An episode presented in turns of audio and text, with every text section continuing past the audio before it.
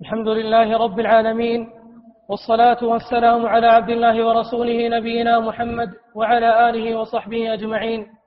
قال نخبة من العلماء حفظهم الله في كتاب الإيمان في ضوء الكتاب والسنة في الفصل الثالث الإيمان بالرسل في حقوق النبي صلى الله عليه وسلم على أمته وذكروا منها تعظيم النبي صلى الله عليه وسلم وتوقيره وإجلاله. فإن هذا من حقوق النبي صلى الله عليه وسلم التي أوجبها الله في كتابه. قال تعالى لتؤمنوا بالله ورسوله وتعزروه وتوقروه. وقال تعالى فالذين آمنوا به وعزروه ونصروه واتبعوا, واتبعوا النور الذي أنزل معه أولئك هم المفلحون. قال ابن عباس رضي الله عنهما تعزروه تجلوه وتوقروه تعظموه. وقال قتادة رحمه الله تعزروه, تعزروه تنصروه وتوقروه أمر الله بتصويده وقال تعالى يا أيها الذين آمنوا لا تقدموا بين يدي الله ورسوله. وقال عز وجل لا تجعلوا دعاء الرسول بينكم كدعاء بعضكم بعضا. قال مجاهد أمرهم أن يدعوه يا رسول الله في لين وتواضع ولا يقولوا يا محمد في تجهم. وقد ضرب أصحاب النبي صلى الله عليه وسلم أروع الأمثال في تعظيم النبي صلى الله عليه وسلم. قال أسامة بن شريك رضي, رضي الله عنه أتيت النبي صلى الله عليه وسلم وأصحابه حوله كأنما على رؤوسهم الطير وتعظيم النبي صلى الله عليه وسلم واجب بعد موته كتعظيمه في حياته. قال القاضي عياض واعلم أن حرمة النبي صلى الله عليه وسلم بعد موته وتوقيره وتعظيمه لازم كما كان حال حياته وذلك عند, وعند ذكره صلى الله عليه وسلم وذكر حديثه وسنته وسماع اسمه وسيرته ومعاملة آله وعترته وتعظيم أهل بيته وصحابته. بسم الله الرحمن الرحيم. إن الحمد لله نحمده ونستعينه ونستغفره ونعوذ بالله من شرور أنفسنا ومن سيئات أعمالنا. من يهده الله فلا مضل له ومن يضلل فلا هادي له وأشهد أن لا إله إلا الله وحده لا شريك له وأشهد أن محمدا عبده ورسوله صلى الله عليه وعلى آله وأصحابه ومن تبعهم بإحسان إلى يوم الدين. أما بعد فلا يزال الحديث مستمرا في حقوق النبي صلى الله عليه وسلم على أمته وكان آخر ما تكلمنا عليه في ليلة البارحة وفي الدرس الماضي محبته صلى الله عليه وسلم وتقديمها على كل محبة. وكان, وكان آخر ما ختمنا الكلام به الحديثين الصحيحين في الصحيحين وأحدهما في البخاري وهو أن النبي صلى الله عليه وسلم قال لا يؤمن أحدكم حتى أكون أحب إليه من نفسه وأهله والناس أجمعين. والحديث الآخر حديث عمر. لما قال والله يا رسول الله إني لأحبك أكثر من كل شيء إلا من نفسي. فقال له النبي صلى الله عليه وسلم لا بل حتى تحبني أكثر من نفسك. فقال عمر بعد ذلك والله إني لأحبك أكثر من نفسي. سرعة الاستجابة لرسول الله صلى الله عليه وسلم من الفاروق رضي الله عنه. ثم قال النبي صلى الله عليه وسلم الآن يا عمر. ومراده الآن يعني الآن بلغت الكمال. لأن محبة النبي صلى الله عليه وسلم وتقديمها على كل محبة هذا يدل على كمال الإيمان. لأن من الناس وإن قال أنه يحب النبي صلى الله عليه وسلم أكثر من كل شيء إلا أنك تجد أنه إذا وقعت وقع أمر يخالف أمر النبي صلى الله عليه وسلم ارتكبه وقدم محبوب نفسه أو ما يطلبه ولده أو زوجه أو أصدقاؤه. وإن كان هذا الأمر لا يحبه الرسول صلى الله عليه وسلم أو حذر منه فيضعه بعض الناس ويقدم هذه الأمور. وهذا دليل على أن محبة غير النبي صلى الله عليه وسلم في نفسه أقوى.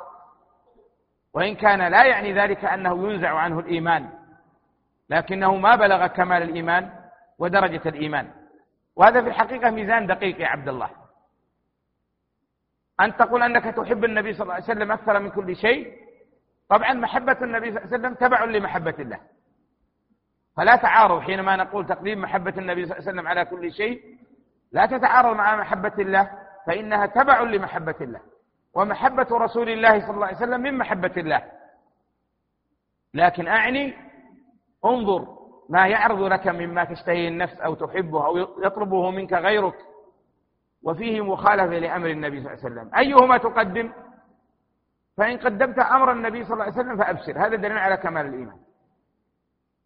وإن رأيت أنك تقدم تتنازل تقدم محبوب نفسك في هذا الأمر أو محبوب زوجك أو ولدك أو صديقك؟ فالحقيقة أن قولك أنك تحب النبي صلى الله عليه وسلم أكثر من كل شيء دعوة. والدعاوى إذا لم يكن عليها بينات فأصحابها أدعياء. فالحاصل أن محبة النبي صلى الله عليه وسلم دين وعبادة. ولها برهان يظهر على تصرف الإنسان وسلوكه. فأيد ما تقول بما تعمل. فإنها والله السعادة. حبه صلى الله عليه وسلم أعظم من كل شيء تقدمه على كل شيء والله إنه الخير لك لأنه رسول الله صلى الله عليه وسلم المؤيد بالوحي المعصوم صلى الله عليه وسلم الذي لا يدعو إلا إلى الخير وإلى الهدى ولا يحذر إلا مما يضر الإنسان. ثم أورد المشايخ حفظهم الله الخصلة أو الواجب الرابع للنبي صلى الله عليه وسلم علينا وعلى أمته. قالوا تعظيم النبي صلى الله عليه وسلم وتوقيره وإجلاله. لابد أن نعظمه. سواء في في كلامنا أو في معاملاتنا أو عند ذكره أو عند تعارض أمره مع أمر غيره لا بد أن يظهر هذا علينا. نعظمه ونوقره صلى الله عليه وسلم. ومن توقيره وتعزيره وتعظيمه صلى الله عليه وسلم ما سيذكره المشايخ بعد ذلك منه الصلاة عليه صلى الله عليه وسلم كلما مر ذكره. فإن هذا من حقوق النبي صلى الله عليه وسلم التي أوجبها الله في كتابه. قال تعالى لتؤمنوا بالله ورسوله وتعزروه وتوقروه. تعزر النبي صلى الله عليه وسلم وتوقروه. ثم ذكر ذكروا تفسير ابن عباس. قال تعزروه تعزر النبي صلى الله عليه وسلم أي تجلوه.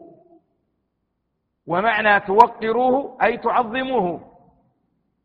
وقال تعالى فالذين آمنوا به وعزروه ونصروه واتبعوا النور الذي أنزل معه أولئك هم المفلحون. المفلحون الذين قد أفلحوا لأن الفلاح هو الفوز والظفر بالمطلوب والنجاة من المرهوب. وذكروا أيضا قول قتادة في تفسير تعزير النبي صلى الله عليه وسلم وتوقيره فقال قتادة تعزروه تنصروه وتوقروه أمر الله بتسويده. تسويده يعني أن تجعلونه سيدا صلى الله عليه وسلم مطاعا متبعا. وعلى كل حال عبارة السلف أو أغلب الخلاف الوارد بين السلف ومنه ما ذكره المشايخ هنا أغلب الاختلاف الحاصل بين السلف في تفسير القرآن هو من قبيل اختلاف التنوع. لأن الاختلاف في تفسير القرآن قسمان. اختلاف تنوع وهو أن يعبر كل واحد منهم بنوع مما تشمله الآية والآية لا تخرج عن مجموع ما ورد عن السلف. وإما اختلاف تضاد وممانعة وهو أن يقول أحدهم قولا ويقول الآخر قولا يضاده ويعارضه. ولا يمكن حمل الآية على المعنيين. فأغلب ما تجده من خلاف في التفسير هو من القسم الأول اختلاف التنوع. فلا تعارض بين قول ابن عباس وقول قتادة في تفسير هذه الآية. وقال تعالى يا أيها الذين آمنوا لا تقدموا بين يدي الله ورسوله.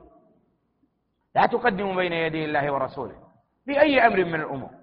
فلا تتقدموا. إذا جاء أمر فلا تتقدموا بالقول أو بالفعل أو بالإشارة أو بالرأي. بين يدي النبي صلى الله عليه وسلم. انتظروا أمره. انتظروا ماذا يأمر وماذا يرى وماذا يقول. وهذا تأديب من الله لأصحاب نبيه صلى الله عليه وسلم ورضي عن الصحابة أجمعين. وقال عز وجل لا تجعلوا دعاء الرسول بينكم كدعاء بعضكم بعضا. قال مجاهد أمرهم أن يدعوه يا رسول الله في لين وتواضع. ولا يقول يا محمد في تجهم. ومعنى التجهم الغلظة. يعني لا يقول يا محمد هكذا في غلظة. هذه عبارة فيها غلظة لأنهم نادوه باسمه. فتقديره وإجلاله وتعظيمه صلى الله عليه وسلم أن ينادى بالرسالة. كما ناداه الله عز وجل. يا, يا أيها النبي يا أيها الرسول وهذا يدل على الإيمان الذي يقوم في القلوب. وهذا قول في تفسير الآية ومن المفسرين من قال أن معنى قوله لا تجعلوا دعاء الرسول بينكم فأن المراد لا تجعلوا دعاء الرسول صلى الله عليه وسلم إذا دعا لأحدكم أو عليه كدعاء بعضكم لبعض فإنه مستجاب الدعوة لأنه رسول الله. وكلا المعنيين حق. وكلا المعنيين حق. لا يجوز أن يدعو النبي صلى الله عليه وسلم هكذا باسمه مجردا بل لا بد أن يدعى بما يدل على تعظيمه وإجلاله وتقديره صلى الله عليه وسلم.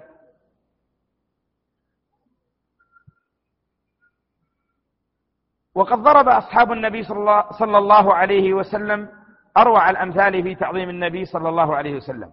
قال أسامة بن شريك رضي الله عنه أتيت النبي صلى الله عليه وسلم وأصحابه حوله كأنما على رؤوسهم الطير. هذه العبارة تطلق ويراد بها تمام السكوت والإنصات. فجاء إلى الصحابة وهذا أول مقدمه رضي الله عنه فوجد أنهم جلوس حول النبي صلى الله عليه وسلم ولا أحد يتكلم منهم. منصتون يستمعون له. والحديث فيه قصة وهو حديث صحيح رواه الإمام أحمد وأبو داود بسند صحيح ولفظه عند أبي داود. قال, قال أسامة رضي الله عنه أتيت النبي صلى الله عليه وسلم وأصحابه كأنما على رؤوسهم الطير فسلمت ثم قعدت. فجاءت فجاء الأعراب من ها هنا وها هنا. فقالوا يا رسول الله أنا تداوى؟ فقال تداووا فإن الله عز وجل لم يضع داء إلا وضع له دواء غير داء واحد وهو الهرم. فبين وجه المناسبة أنه الصحابة أصحابه الملازمون له المهاجرون والأنصار ساكتون متأدبون مع النبي صلى الله عليه وسلم تمام الأدب كأن على رؤوسهم الطير. ولكن كانت الأعراب يأتون ويسألون النبي صلى الله عليه وسلم لأن الصحابة أصحاب النبي صلى الله عليه وسلم الملازمين له نهاهم الله عز وجل عن سؤاله. يا أيها الذين آمنوا لا تسألوا عن أشياء تبدى لكم تسؤكم. قال النبي صلى الله عليه وسلم إن الله ينهاكم عن قيل وقال وكثرة السؤال. ولهذا كان الصحابة يقولون كان يعجبنا أن يأتي الرجل العاقل من البادية. فيسأل النبي صلى الله عليه وسلم ونحن نسأل ونحن نسمع. لتمام أدبهم حتى جاء عن بعضهم أنه قال إن المسألة تحك في صدري سنة كاملة. ما سألت رسول الله صلى الله عليه وسلم عنها. ويقول عمرو بن العاص لما احتضر رضي الله عنه وأرضاه قال لما بشروه قال إني كنت على أحوال ثلاث. فذكر الحال الأولى لما كان عدوا لله ورسوله لم يكن على الإيمان. قال ولو مت عليها لدخلت النار. ثم آمنت بالنبي صلى الله عليه وسلم. فما ملأت عيني من وجهه صلى الله عليه وسلم حياء منه وإجلالا له. هذا أدب الصحابة رضي الله عنهم. نعم كانوا يجلونه. ولهذا لما جاء لفتح مكة صلح الحديبية لما أرسلت إليه قريش رجالا منها كان من, من جاء إليه؟ رجع إليهم وقال ما لكم بمحمد طاقة؟ أبدا. لقد رأيت الملوك وجئتهم ورأيت ما رأيت أحدا يعظمه أصحابه مثل محمد. فإذا توضأ اقتتلوا على وضوءه على فضل وضوءه وإذا تنخم لا تقع إلا في يد أحدهم. وذكر كلاما جميلا مما يدل على إجلالهم للنبي صلى الله عليه وسلم. ومعرفتهم لقدره بل إنهم عاقلوا ذلك حتى بعد موته صلى الله عليه وسلم. فها هو الفاروق رضي الله عنه يوما ما في خلافته سمع رجلين يتحدثان في الروضة قرب مسجد النبي صلى الله عليه وسلم قرب قبر النبي صلى الله عليه وسلم فناداهما. وقال من أين أنتما؟ قال من الطائف. قال لو كنتما من المدينة لأوجعتكما ضربا. أترفعان أصواتكما عند رسول الله صلى الله عليه وسلم حتى بعد وفاته. ولكن هذا التقدير وهذا الإجلال لم يصحبه الغلو فلم يدعوه صلى الله عليه وسلم بعد موته ولم يصرفوا له شيئا من العبادة بل ها هو أعظم أمر وقع بهم وهو صلى الله عليه وسلم مسجم في حجرة عائشة لم يدفن بعد أمر الخلافة.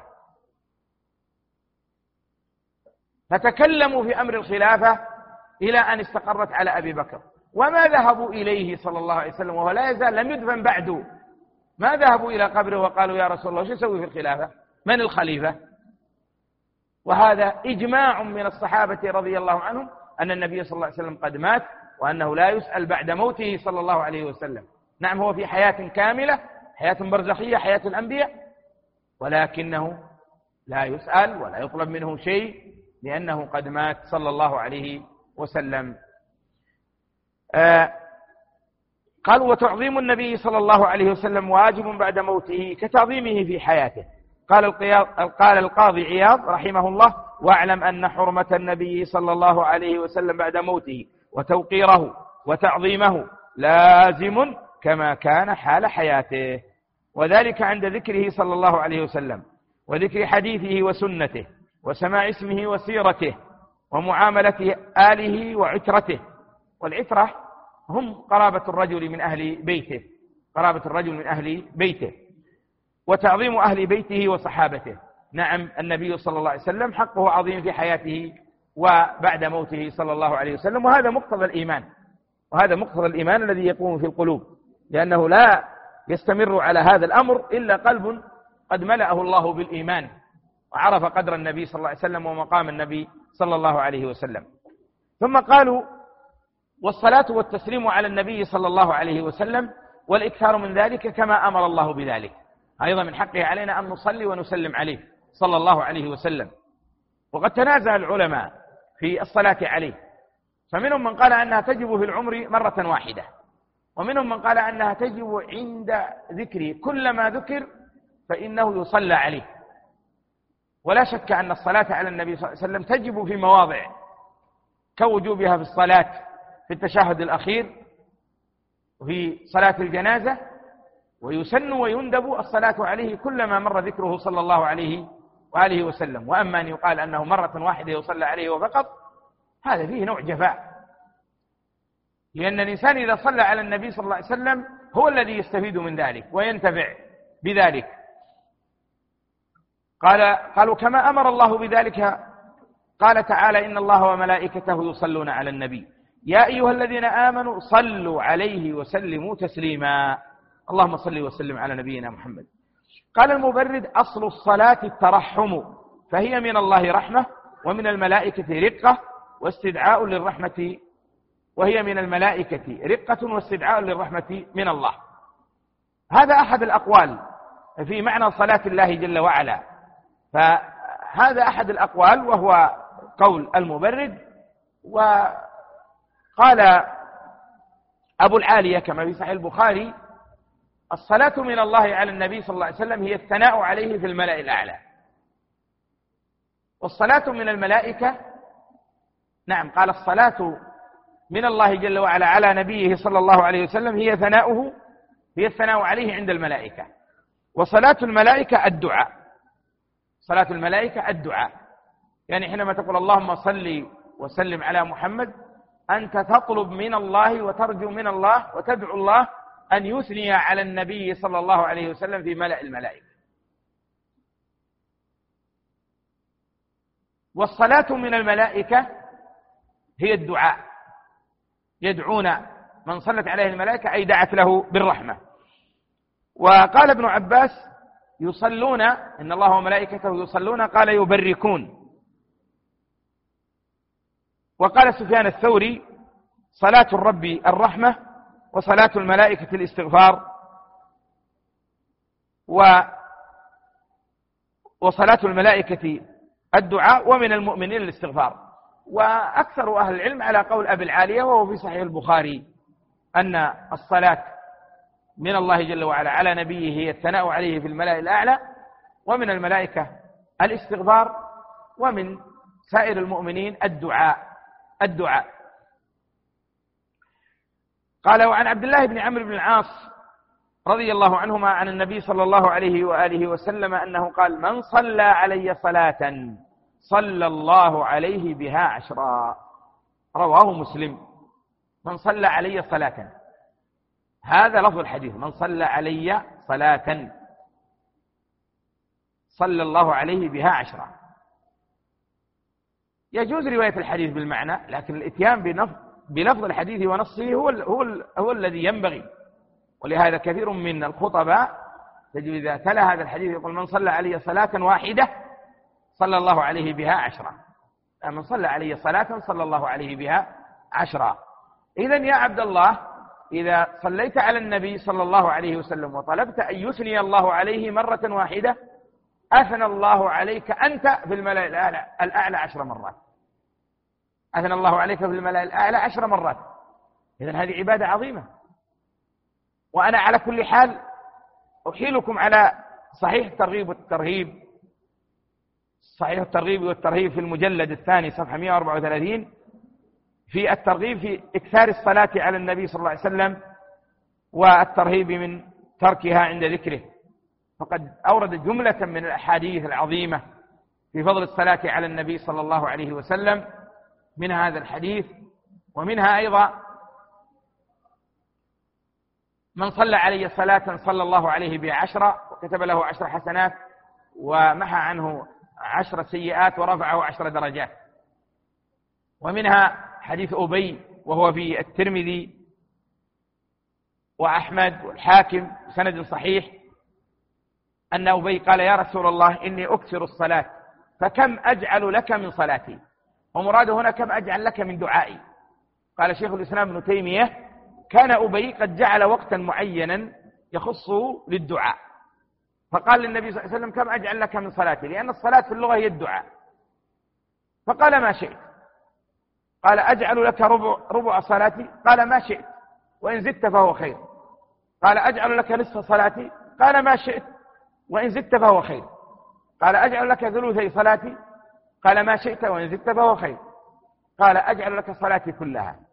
هذا الوقت الذي خصصته للدعاء. أجعله كله صلاة على عليك يا رسول الله.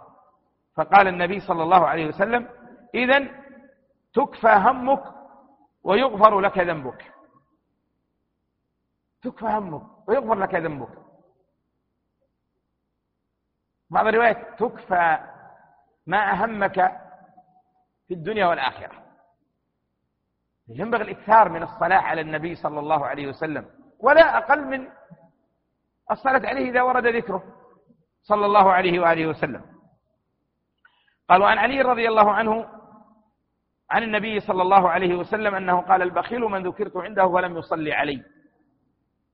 حديث صحيح رواه الإمام أحمد والترمذي وقال حسن صحيح وصحه الألباني كذلك. نعم هو أبخل الناس الذي لا يصلي على النبي صلى الله عليه وسلم إذا ذكر عنده. قال والصلاة والسلام وإن كانت مشروعة في حق الأنبياء كلهم كما تقدم. مر معنا الحديث عند عبد الرزاق. بسند جيد صلوا على الأنبياء فإن الله بعثهم كما بعثني. إذا صلوا على الأنبياء إذا ذكرتموه أو إذا ذكرتم الأنبياء فصلوا عليهم فإن الله بعثهم كما بعثني. قالوا والصلاة والسلام وإن كانت مشروعة في حق الأنبياء كلهم كما تقدم فهي متأكدة في حق نبينا صلى الله عليه وسلم ومن أعظم حقوقه على أمته وهي واجبة عليهم. ولذا ذكرناها هنا من جملة حقوقه الخاصة على أمته. وقد صرح العلماء بوجوب الصلاة على النبي صلى الله عليه وسلم ونقل بعضهم الإجماع على على ذلك. قال القاضي عياض اعلم أن الصلاة على النبي صلى الله عليه وسلم فرض على الجملة غير محدد بوقت لأمر الله تعالى بالصلاة عليه وحمله الأئمة والعلماء على الوجوب وأجمعوا عليه. وفيه التفصيل الذي أشرنا إليه منهم الوجوب مرة واحدة هذا لا نزاع فيه. وأما في بعض كل ما ذكر ففيه نزاع. وفي الصلاة أيضا تنازعوا. والإمام أحمد في أصح الروايات عنه يرى أن الصلاة على النبي صلى الله عليه وسلم في الصلاة الفريضة أو النافلة في التشهد الأخير ركن من أركان الصلاة لو لم يصلي على النبي صلى الله عليه وسلم فصلاته باطلة.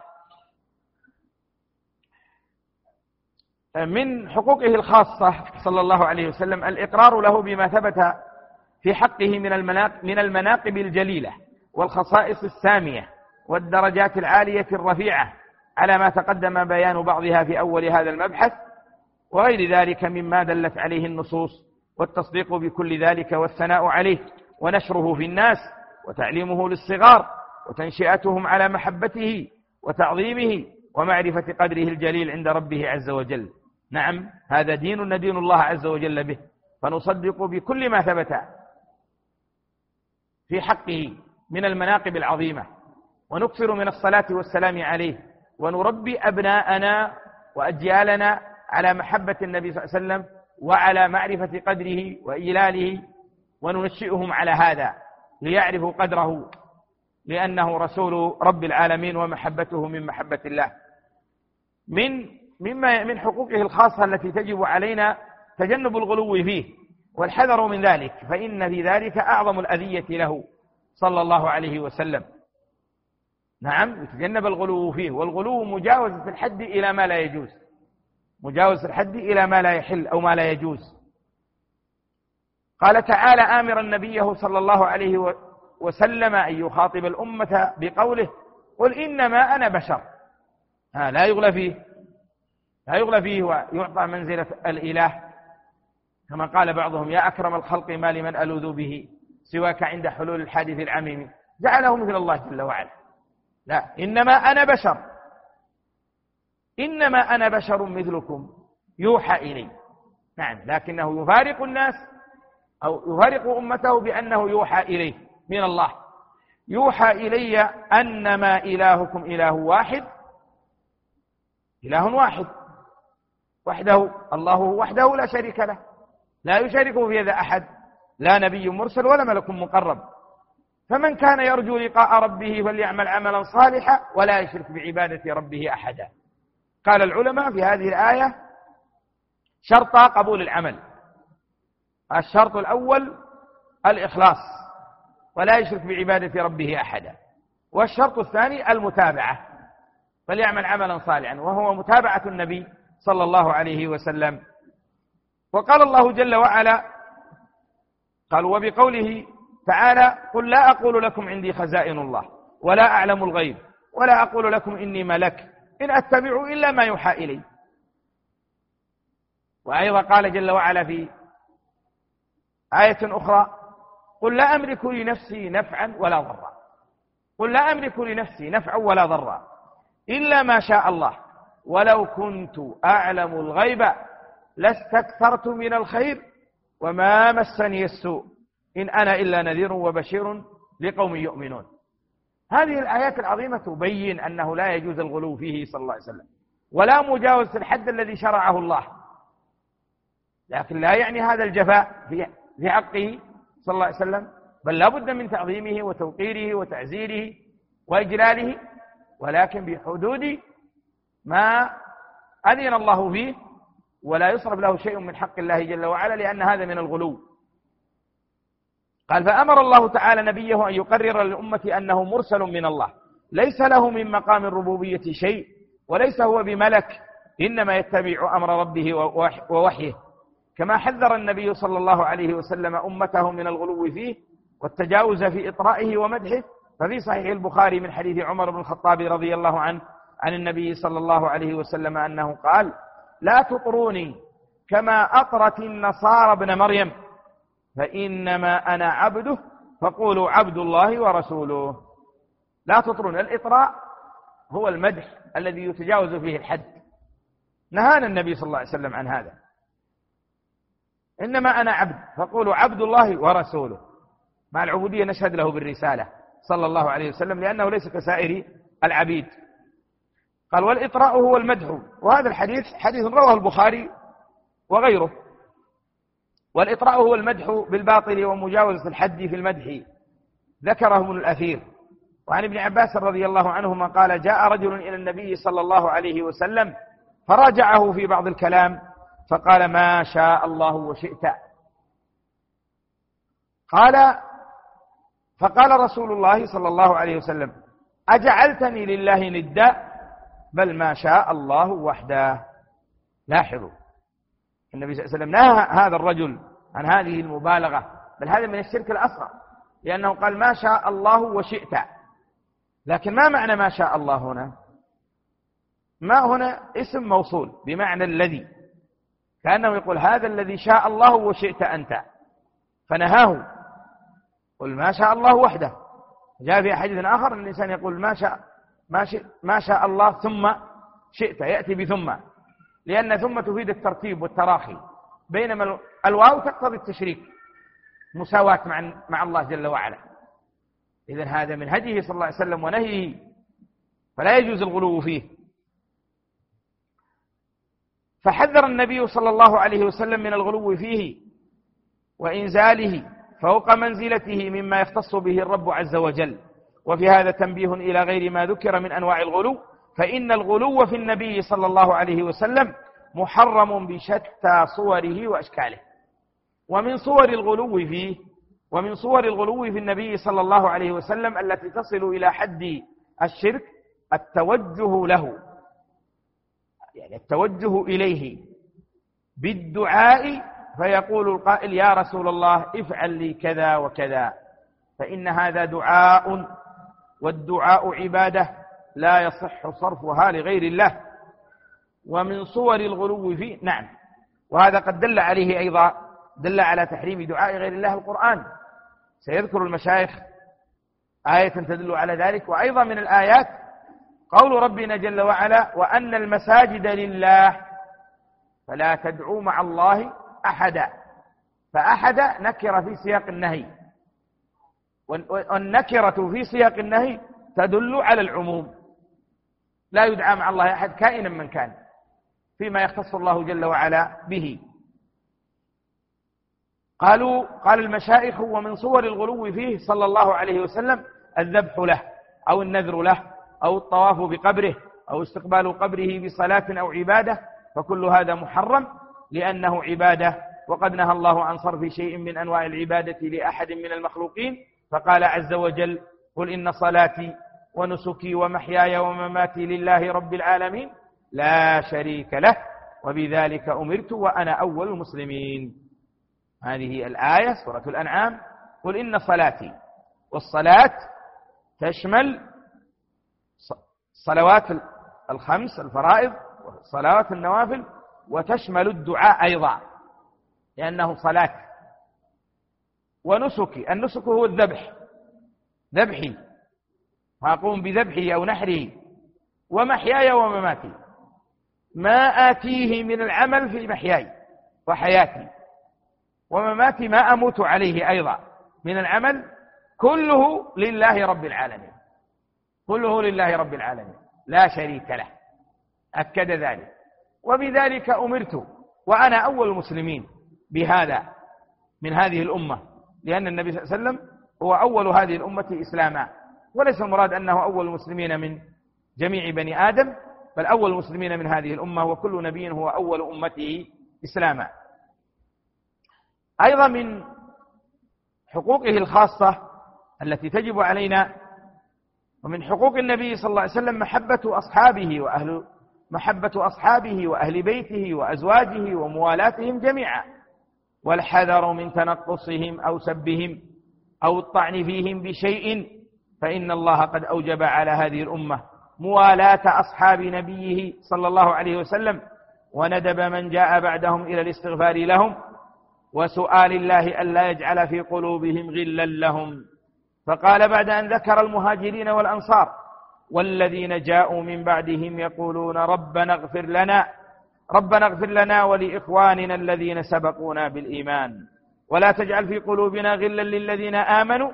ربنا إنك رؤوف رحيم. نعم هذه صفات المؤمنين الذين جاءوا من بعدهم من بعد الصحابة. من بعد الصحابة من بعد الصحابة من المهاجرين والأنصار. يجب أن يقول ربنا اغفر لنا ولإخواننا الذين سبقونا بالإيمان. ولا تجعل في قلوبنا غلا حقدا للذين آمنوا.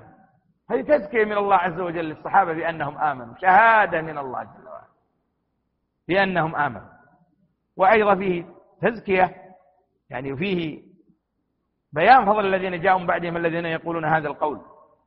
حتى إن بعض الأئمة قال إن بعض الفرق المبتدعة لا تعطى لا يعطون من الفيء ولا من الغنيمة لأن الله اشترط فيها أن يكون من الذين يقولون ربنا لا تجعل في قلوبنا غلا للذين آمنوا. الذين سبقوهم بالإيمان. وهذا من فقه الإمام مالك رحمه الله. وقال تعالى في حق قرابة رسوله صلى الله عليه وسلم وأهل بيته قل لا أسألكم عليه أجرا إلا المودة في القربى. يأمر الله عز وجل نبيه صلى الله عليه وسلم أن يقول للناس لا أسألكم عليه أجرا يعني على ما أدعوكم وأبين لكم من الدعوة إلى الله عز وجل وبيان هذا الدين لا أسألكم عليه أجرا ولا ثوابا إلا المودة في القربى. جاء في تفسير الآية وهو أحد القولين ذكره ذكره الطبري في تفسيره رحمه الله قال قل لمن اتبعك من المؤمنين لا أسألكم على ما جئتكم به أجرا إلا أن تودوا قرابتي إلا أن تودوا قرابتي. تودوهم تودوهم يعني تحبونهم. لا أسألكم إلا المودة في القربى أسألكم أن تودوهم وتحبوهم. تحبوا قرابة النبي صلى الله عليه وسلم. وأخرج مسلم في صحيحه من حديث زيد بن أرقم رضي الله عنه أن رسول الله صلى الله عليه وسلم قام خطيبا في الناس فقال أما بعد ألا أيها الناس فإنما أنا بشر يوشك أن يأتي رسول ربي فأجيب وأنا تارك فيكم ثقلين. أولهما كتاب أولهما كتاب الله. فيه الهدى والنور. فخذوا بكتاب الله واستمسكوا به. فحث على كتاب الله ورغب فيه. ثم قال وأهل بيتي أذكركم الله أذكركم الله في أهل بيتي. أذكركم الله في أهل بيتي أذكركم الله في أهل بيتي. رواه الإمام مسلم والإمام أحمد والدارمي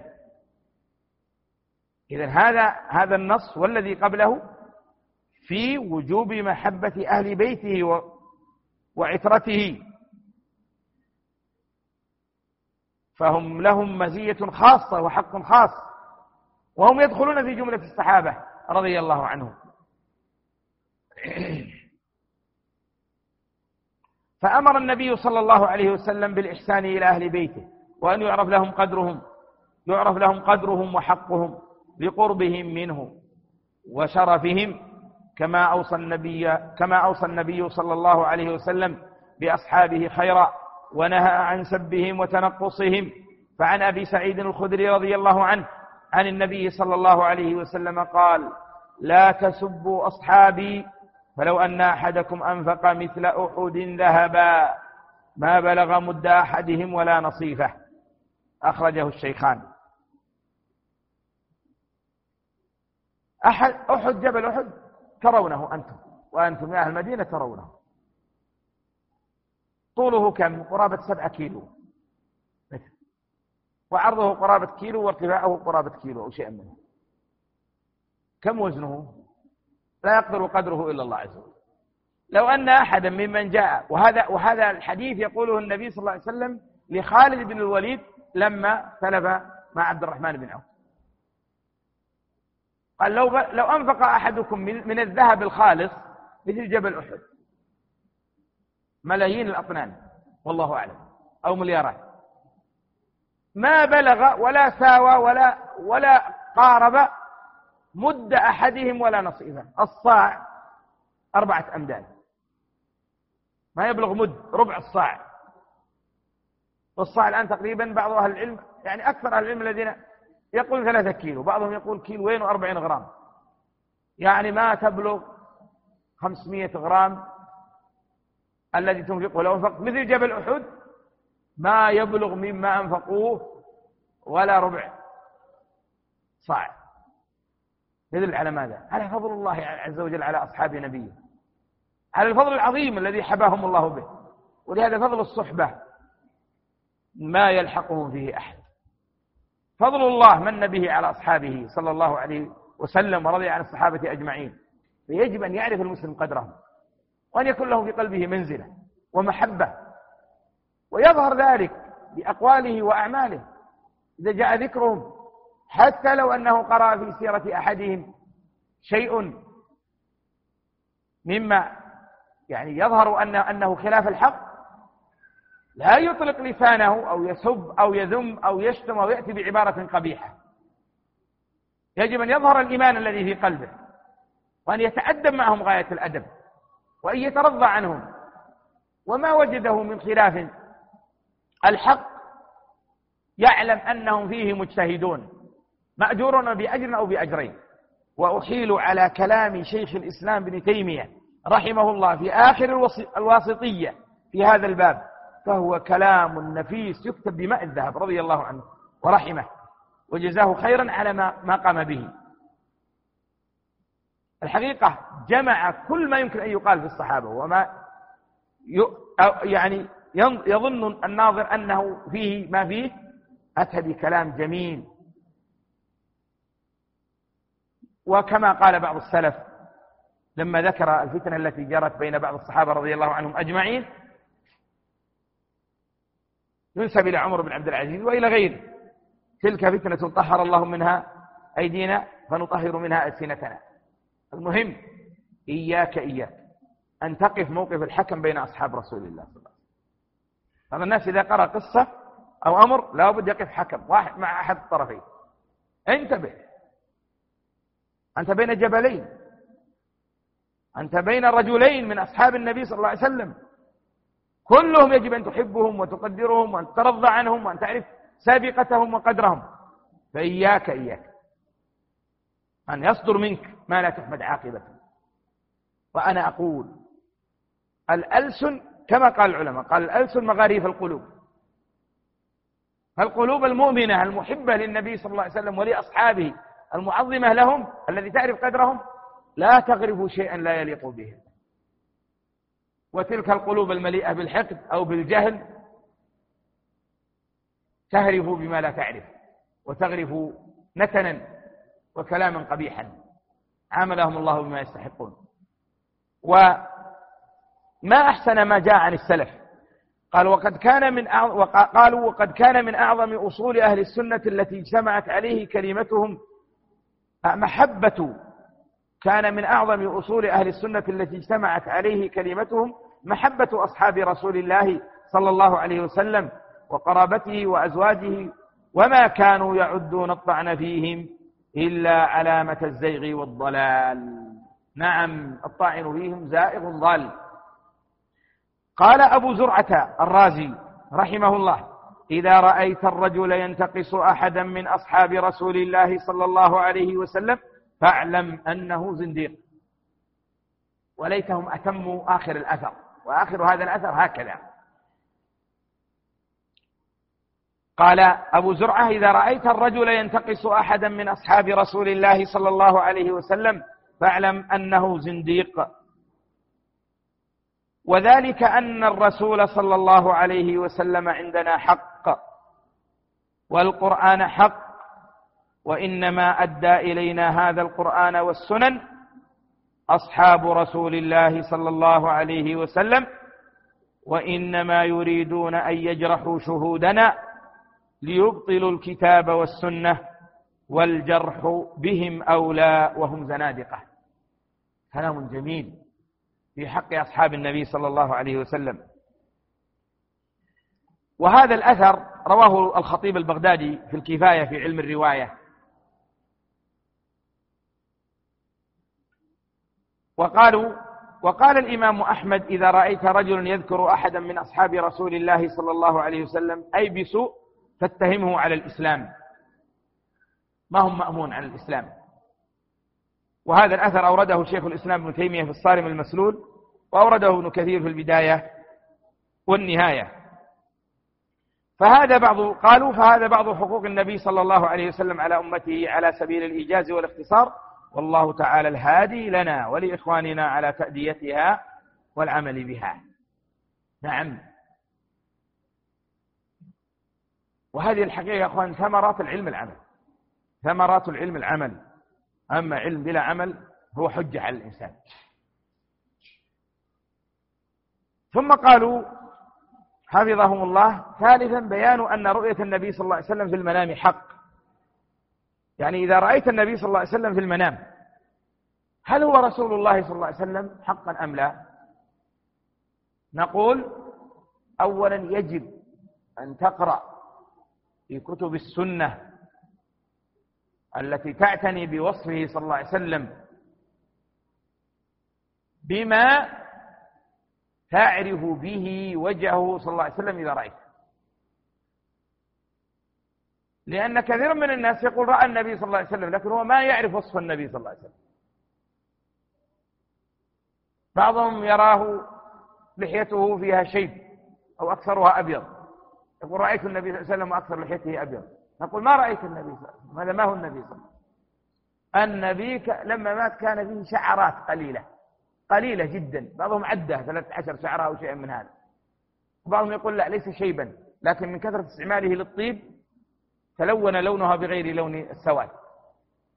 أما يرى نصف لحية النبي صلى الله عليه وسلم أو فيها شيء كثير نقول هذا ليس النبي صلى الله عليه وسلم.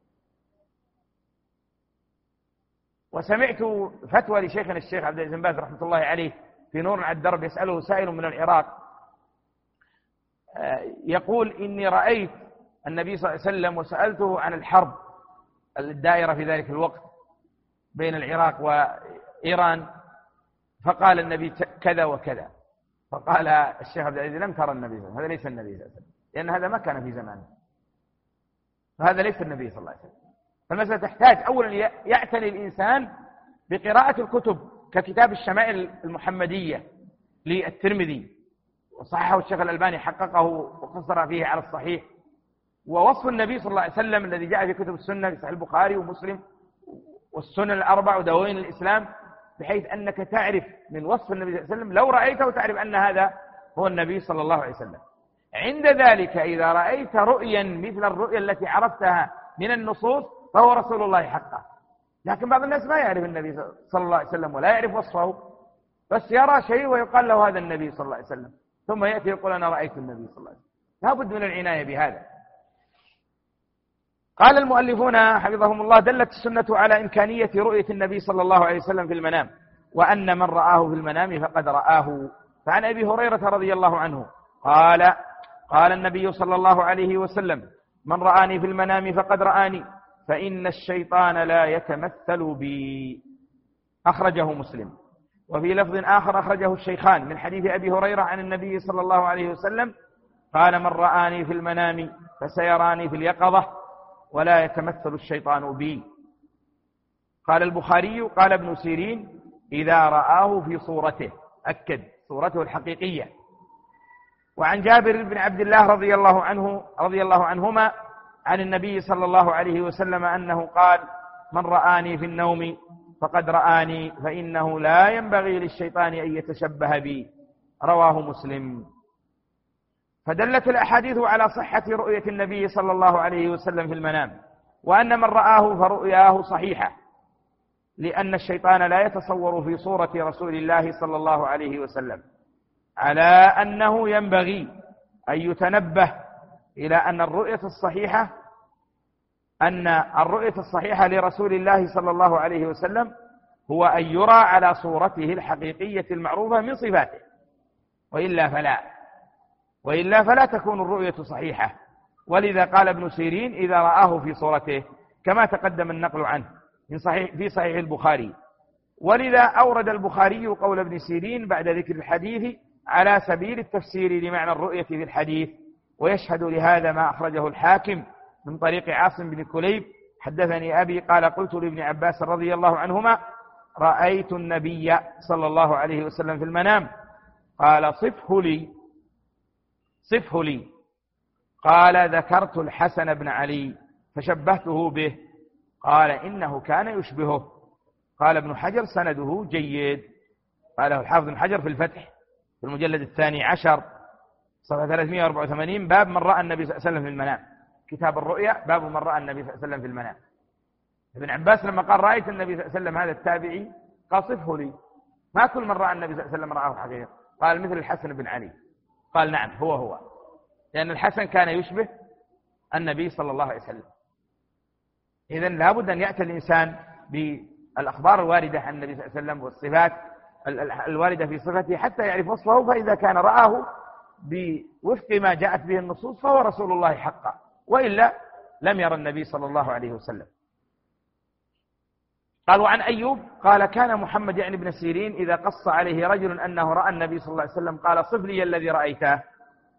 فإن وصف له صفة لا يعرفها قال لم تره. نقله ابن حجر في الفتح وقال سنده صحيح في الموضع السابق في كتاب الرؤيا. وابن سيرين مشهور بتفسير الرؤى. مشهور. وهناك كتاب ينسب إليه الآن غير صحيح نسبته إليه غير صحيح. فيه مبالغات وفيه أن الإمام أحمد جاء إليه وأنه رأى رؤيا وليس هو في زمن الإمام أحمد بينهم مفاوز. لكن الكذاب ما يدري ماذا يخرج من رأسه.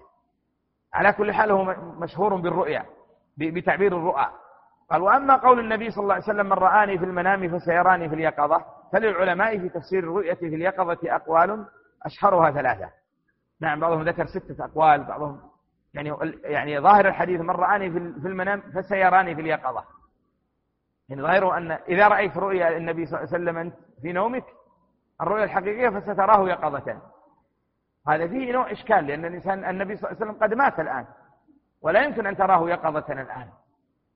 فأجابوا عن هذا الإشكال بأجوبة ستة. ذكرها الحافظ ابن حجر في الفتح وذكر مشايخ منها ثلاثة. الأول أنه على التشبيه والتمثيل.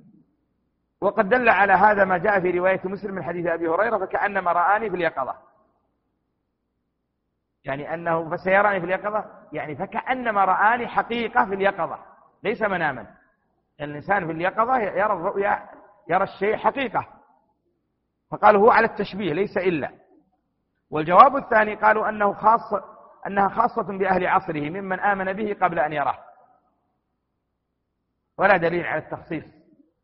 والقول الثالث أنها تكون يوم القيامة فيكون من رآه في المنام فيكون لمن رآه في المنام مزيد خصوصية على من لم يره في المنام. هذا والله تعالى أعلم. وعلى كل حال كل هذه الأقوال لا تخلو من نوع إشكال لكن لا شك أن من رآه أن من رآه في الدنيا مؤمنا به ومات على ذلك فسيراه في الآخرة. آه ثم قال المشايخ حفظهم الله المبحث السابع ختم الرسالة وبيان أنه لا نبي بعده. تقدم الحديث عن هذه المسألة مع ذكر الأدلة عليها عند الحديث عن خصائص النبي صلى الله عليه وسلم وأنه خاتم النبيين. والحديث عن ختم الرسالة والحديث عن ختم الرسالة هنا هو من جانب آخر وهو أثر هذه العقيدة على دين المسلمين وثمرة تقريرها عليهم فمن ثمار هذه العقيدة. يعني مر معنا الكلام على أن النبي صلى الله عليه وسلم خاتم الأنبياء والرسل في درس في الدرس الماضي. ومر تقرير ذلك بالأدلة من الكتاب والسنة. لكن ذكروا هنا المشايخ من أجل أثر من آثاره. وهو وأهمها أن يعلم كذب كل من ادعى أنه نبي. إذا جاء أحد قال أنه نبي الآن أنه رسول. يجب أن تظهر تلك العقيدة. اعتقادا النبي صلى الله عليه وسلم خاتم الأنبياء نقول كذبت ورب الكعبة. النبي آخر الأنبياء صلى الله عليه وسلم لا يأتي بعده نبي. قالوا فمن ثمرات هذه العقيدة أولا استقرار التشريع وكمال الدين لدي الأمة وأثر ذلك الكبير في حياة الأمة. هي الشريعة مستقرة. ما يأتينا واحد يقول أنه رسول الله أو يفعل كما فعل مسيلمة. لما تنبأ وتزوج بسجاح النبية الأخرى حيث وضع صلاة الفجر عن أتباعهم مهرا لها.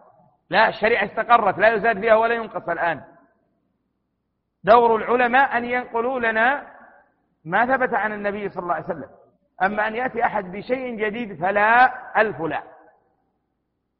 إذا هذه الفائدة الأولى استقرار التشريع وكمال الدين. استقرار التشريع وكمال الدين لدي الأمة وأثر ذلك الكبير في حياة الأمة ولذا امتن الله على هذه الأمة بذلك في قوله تعالى اليوم أكملت لكم دينكم وأتممت عليكم نعمتي ورضيت لكم الإسلام دينا. وقد كان نزول هذه الآية على النبي صلى الله عليه وسلم في حجة الوداع قبل وفاته بأشهر بعد أن أكمل الله له التشريع. ولذا كان اليهود يغبطون نعم قالوا بأشهر نعم جاء في صحيح البخاري أن عمر قال قبل وفاة النبي صلى الله عليه وسلم بواحد وثمانين يوما. واحد وثمانين يوم. له قالوا أشهر لأنه باعتبار أنها قرابة ثلاثة أشهر. ولذا كان اليهود يغبطون المسلمين على هذه الآية على ما أخرج الشيخان أن رجلا من اليهود وهو كعب الأحبار جاء إلى عمر رضي الله عنه فقال آية في كتابكم تقرؤوها. لو نزلت علينا معشر يهود لاتخذنا ذلك اليوم عيدا. لاتخذنا ذلك اليوم عيدا. قال وأي آية؟ قال اليوم أكملت لكم دينكم. قال الفاروق إني لأعلم متى نزلت. فقد نزلت على النبي صلى الله عليه وسلم عشية عرفة. عام حجة يوم الجمعة عام حجة الوداع. وكل ذلك لنا عيد. أو وكل ذلك عندنا عيد في الإسلام. يوم الجمعة ويوم عرفة. لأن العيد هو الذي يعود باجتماع الناس فيه. قال وقد أبرز قالوا وقد أبرز النبي صلى الله عليه وسلم الحقيقة في صورة محسوسة وذلك بتشبيهه الرسالات قبله بقصر أكمل وأحسن بناؤه إلا موضع لبنة. فكانت بعثته صلى الله عليه وسلم موضع تلك اللبنة. ختم بها البناء. وفي هذا تقرير ظاهر إلى أنه لم يبقى مجال للزيادة في هذا الدين في هذا الدين خاصة ولا الرسالات عامة كما أنه لا يمكن الزيادة في ذلك القصر بعد أن اكتمل بناؤه. وقد تقدم الحديث بنصه في المبحث السابق ضمن الحديث عن خصائص النبي صلى الله عليه وسلم فليراجع في موضعه. يعني وجه الاستدلال يقول أنه مر معنا في الحديث أنه كمثل رجل بنى قصرا أو بيتا فأحسن بناءه وكان الناس يطوفون به وبقي فيه موضع لبنة في زاوية من زواياه. فكان الناس يطوفون به ويقول ما أحسنه لو أتمت هذه اللبنة. قال فأنا تلك اللبنة. إذا كمل البناء. ما بقي شيء يأتي. دليل أنه قد كمل. ما يمكن يأتي شيء. من أتى بشيء لم يأتي به النبي صلى الله عليه وسلم هذا مردود لأنه قد كمل الدين. والنبي صلى الله عليه وسلم هو آخر الأنبياء وخاتمه قال ومن ذلك ثقة الأمة بعدم نسخ هذا الدين. هذه من ثمرات الإيمان بأن النبي صلى الله عليه وسلم خاتم النبيين. ثقة الأمة وعقيدتها بعدم نسخ هذا الدين وشريعة محمد صلى الله عليه وسلم ببعثة نبي آخر. نعتقد هذا ونجزم. لا يمكن أن يبعث نبي بعد النبي صلى الله عليه وسلم. ولا يمكن أن تنسخ شريعة الإسلام. هو الدين الذي لا يرضى الله غيره ولا يمكن أن ينسخه ويزيله. بل إذا رفع الله الإسلام من الأرض قامت الساعة. قال ومعنى ختم النبوة بنبوته عليه الصلاة والسلام أنه لا تبتدأ نبوة ولا تشرع شريعة بعد نبوته وشرعته. وأما نزول عيسى نعم. ثم يعني علق على مسألة أو ذكروا مسألة مهمة. قد يقول بعض الناس طيب عيسى أليس نبي؟ وسينزل آخر الزمان ويحكم. هو نبي طيب هذا نبي جاء وأنت تقول خاتم النبيين.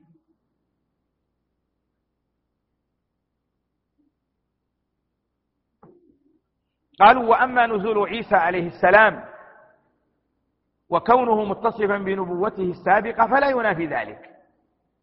لا ينافي أن النبي صلى الله عليه وسلم خاتم النبيين. على أن عيسى عليه السلام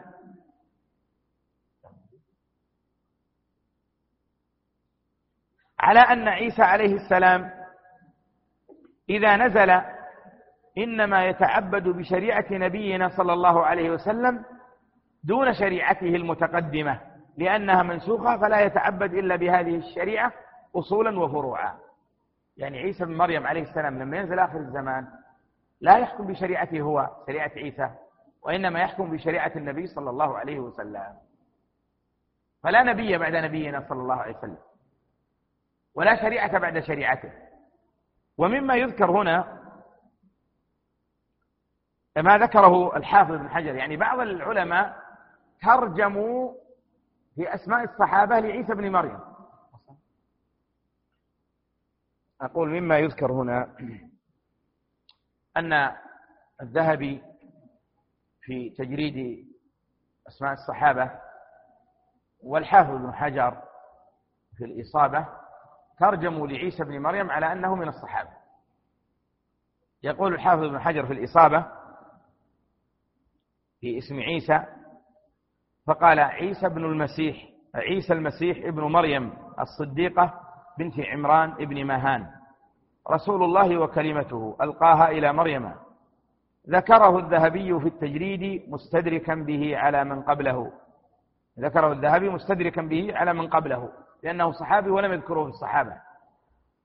ذكره الذهبي في التجريد مستدركا به على من قبله فقال عيسى بن مريم رسول الله رأى النبي صلى الله عليه وسلم ليلة الإسراء وسلم عليه فهو نبي وصحابي وهو آخر من يموت من الصحابة. قال وألغزه وألغزه القاضي تاج الدين السبكي في قصيدته في آخر القواعد له.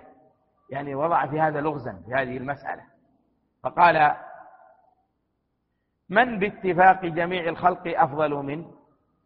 خير الصحاب أبي بكر ومن عمر ومن علي ومن عثمان وهو فتى من أمة المصطفى المختار من مضر. من هو؟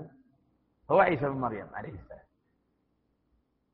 نعم لكن لا يعني ذلك أنه جاء بعد النبي صلى الله عليه وسلم يعني أن أنه نبي بعد النبي لا هو قبل النبي صلى الله عليه وسلم ونزوله في آخر الزمان يحكم بشريعة النبي صلى الله عليه وسلم.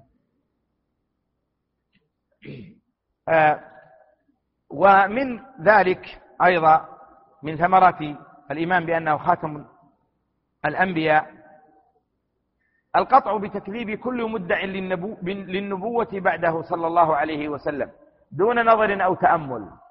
ما يحتاج إلى ادعى أحد سمعت أحد يدعي؟ وما أكثر الذين يدعون النبوة يا أخوان. كثير. لكن الذين يكون لهم شأن وقوة وشوكة هم ثلاثون كما سيأتي في الحديث. أما الذي يدعي ولا يعرفه إلا قليل بالآلاف. قال القطع بتكذيب كل مدع للنبوة بعده عليه الصلاة والسلام دون نظر أو تأمل. وهذا من أبرز ثمرات الإيمان بعقيدة ختم النبوة.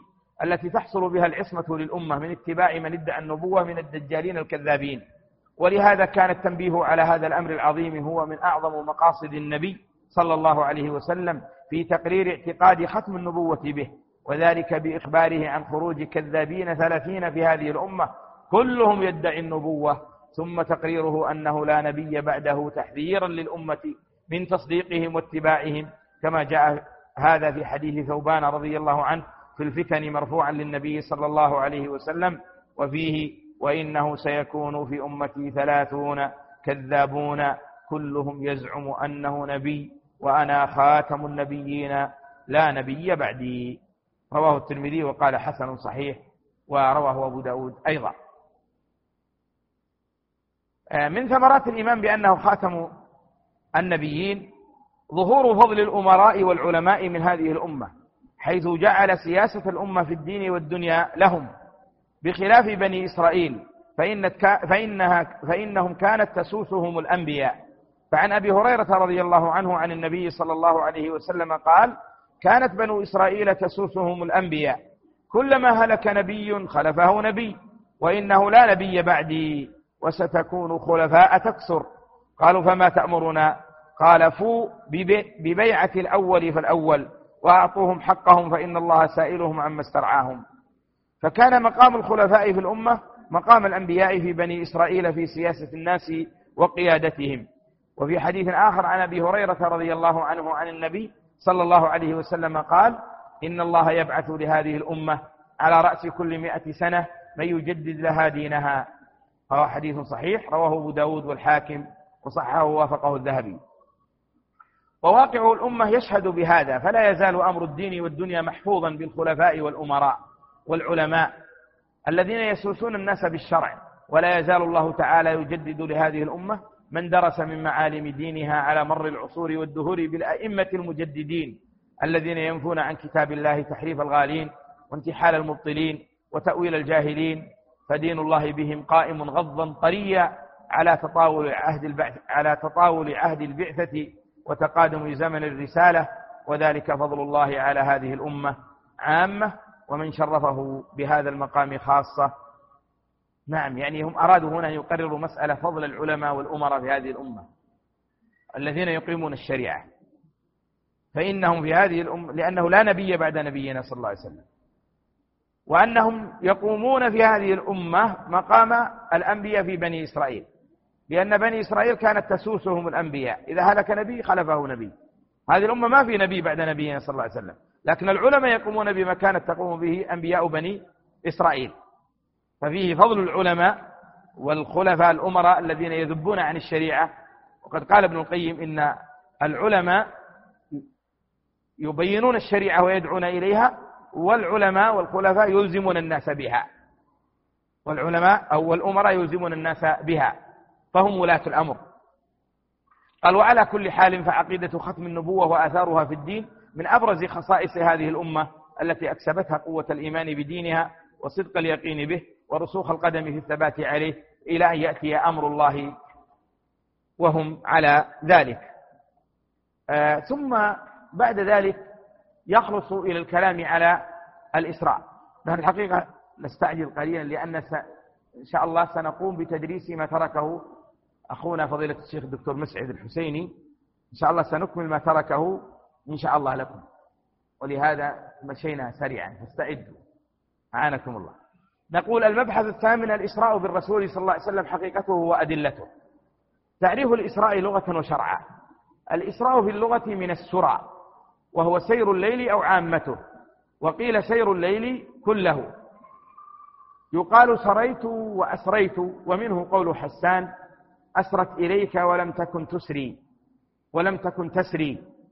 والإسراء إذا أطلق في الشرع يراد به الإسراء برسول الله صلى الله عليه وسلم من المسجد الحرام بمكة إلى بيت المقدس بإيليا ورجوعه من ليلته.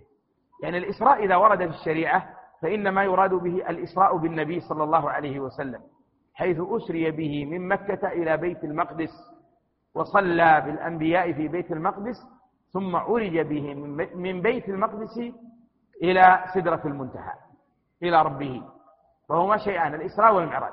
الإسراء من مكة إلى بيت المقدس والمعراج من بيت المقدس إلى سدرة المنتهى. وهذا من العقيدة التي يجب يعتقدها كل مسلم ويؤمن بها لأن الله أخبر عن ذلك في كتابه سبحان الذي أسرى بعبده ليلا من المسجد الحرام إلى المسجد الأقصى. قالوا حقيقة الإسراء وأدلته.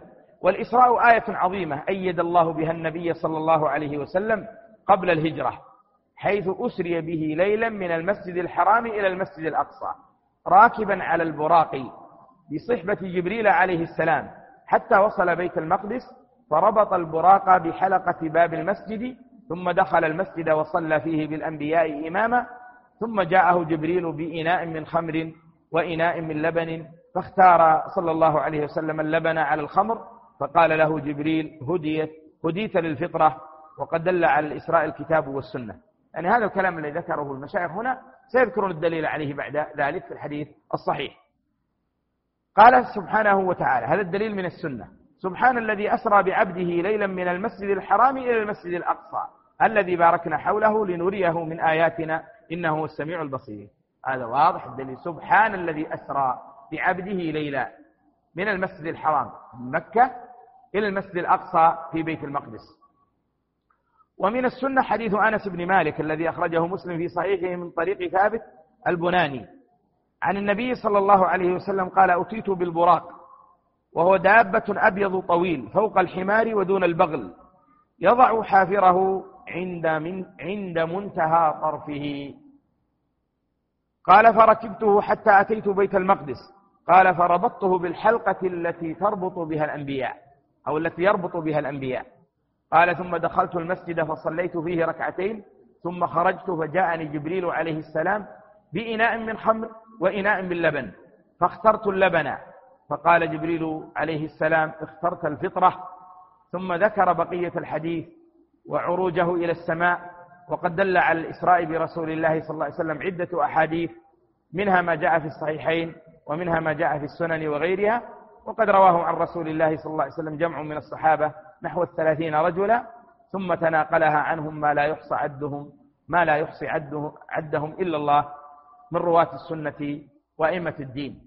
نعم يعني الإسراء ثابت ويجب على كل أن يعتقده وأن لا يشك فيه بل هو حق حصل لنبينا صلى الله عليه وسلم وهو من علامات صدقه أيده الله به. قال وقد اتفقت كلمة علماء المسلمين سلفا وخلفا وانعقد إجماعهم على صحة الإسراء. برسول الله صلى الله عليه وسلم وأنه حق. نقل الإجماع على ذلك القاضي عياض في الشفاء والسفارين في لوامع الأنوار والإسراء كان بروح النبي صلى الله عليه وسلم وجسده يقظة لا مناما فهذا هو الذي دلت عليه النصوص الصحيحة وعليه عامة الصحابة وأئمة أهل السنة والمحققين من أهل العلم.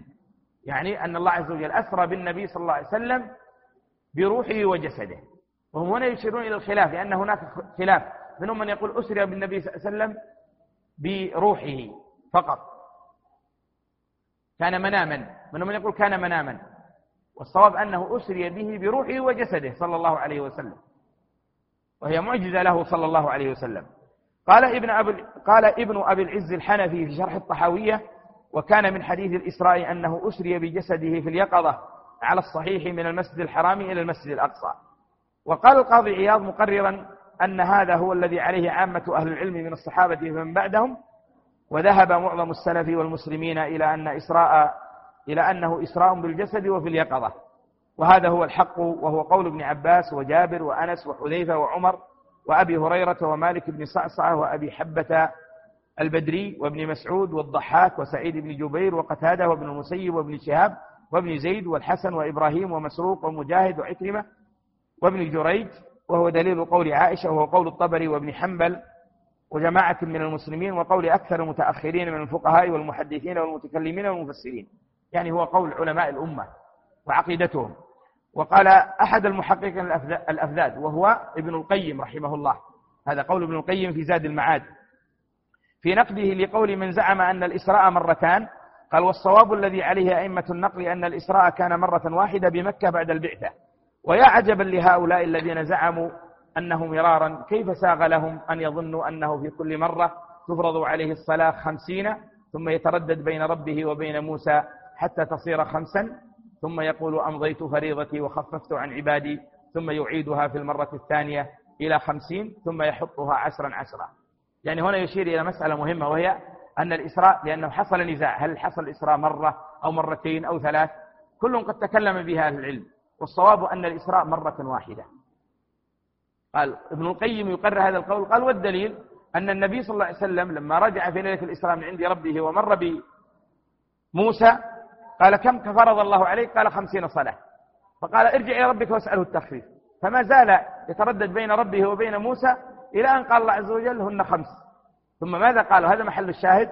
قال أمضيت فريضتي وخففت عن عبادي. أمضيت فريضتي. كيف يقول أنه أسري به مرة أخرى؟